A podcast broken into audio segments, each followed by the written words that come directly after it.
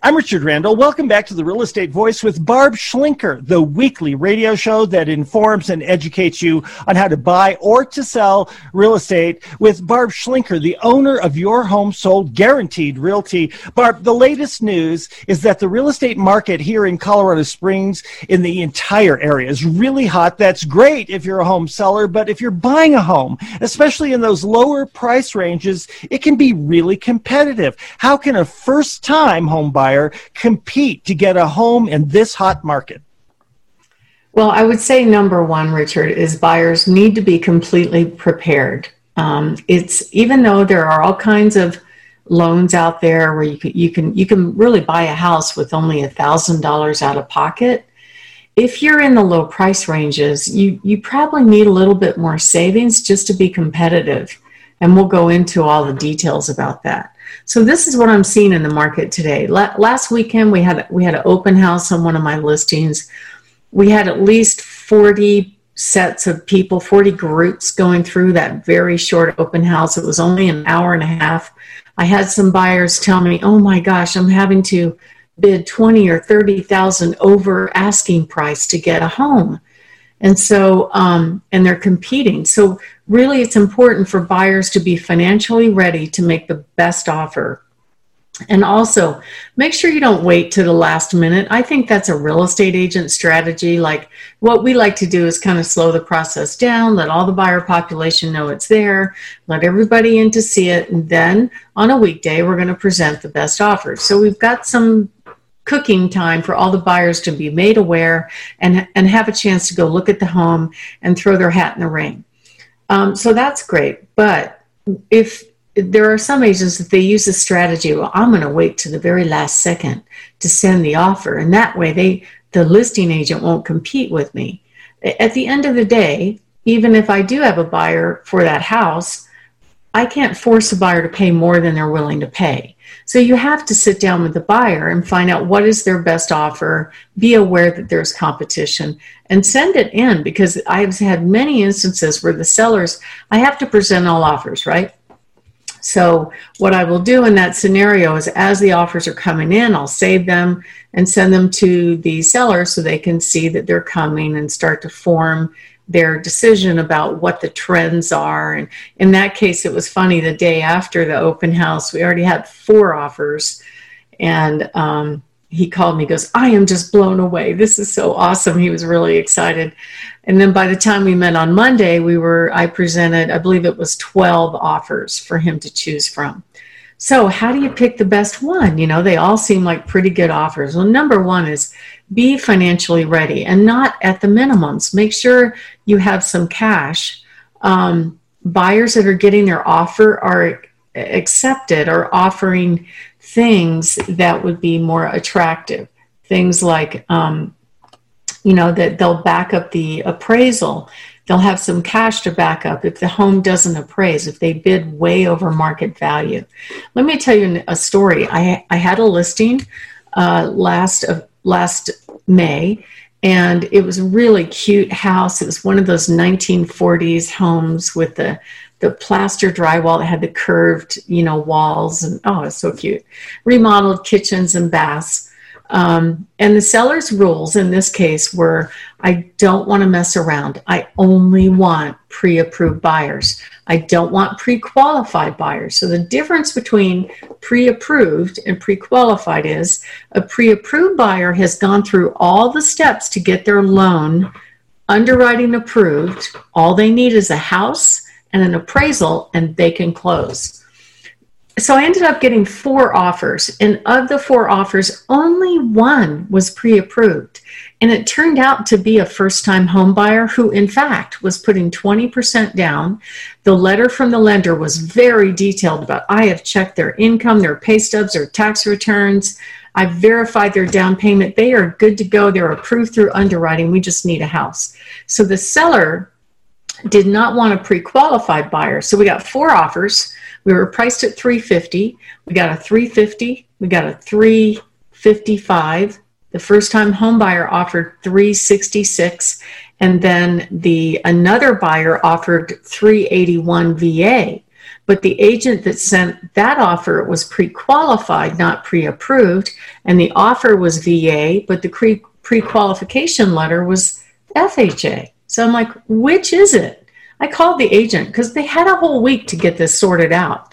I said, hey, wh- which is it? Is it FHA or VA? And her answer was, oh, I've been so busy. And I was so mad at her because I'm like, really? It's this buyer loves a house. They're making a decent offer on this home, and you can't be bothered to get the paperwork right. I, I was just so unimpressed. She never resolved it. She still had time to resolve the problem, never did. So the seller ended up taking a lower than highest offer.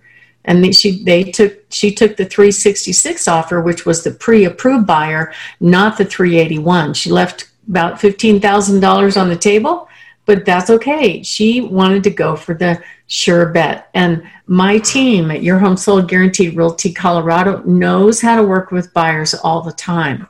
We know how to get you ready to buy a home. They're all trained on exactly how to present your offers the right way to get you the house and how to help you prepare.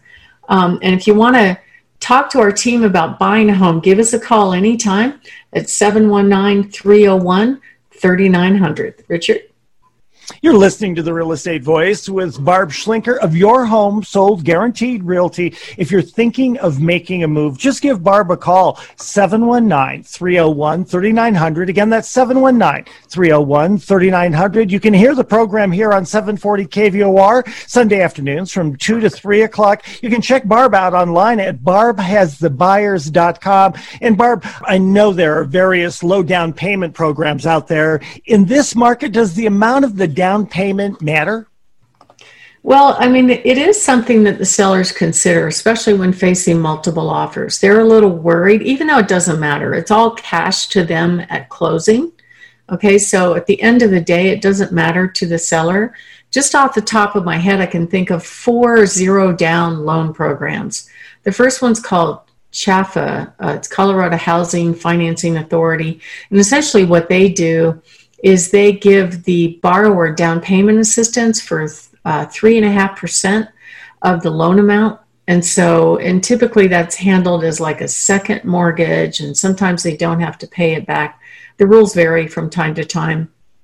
But at the end of the day, a buyer can come in with just a $1,000 out of pocket and buy a home zero down. They pay a little bit higher interest rate, but in this environment with really low interest rates, um, it's not much of a pain point. And probably their payments for homes like that, even with the down payment assistance, are going to be less than paying rent.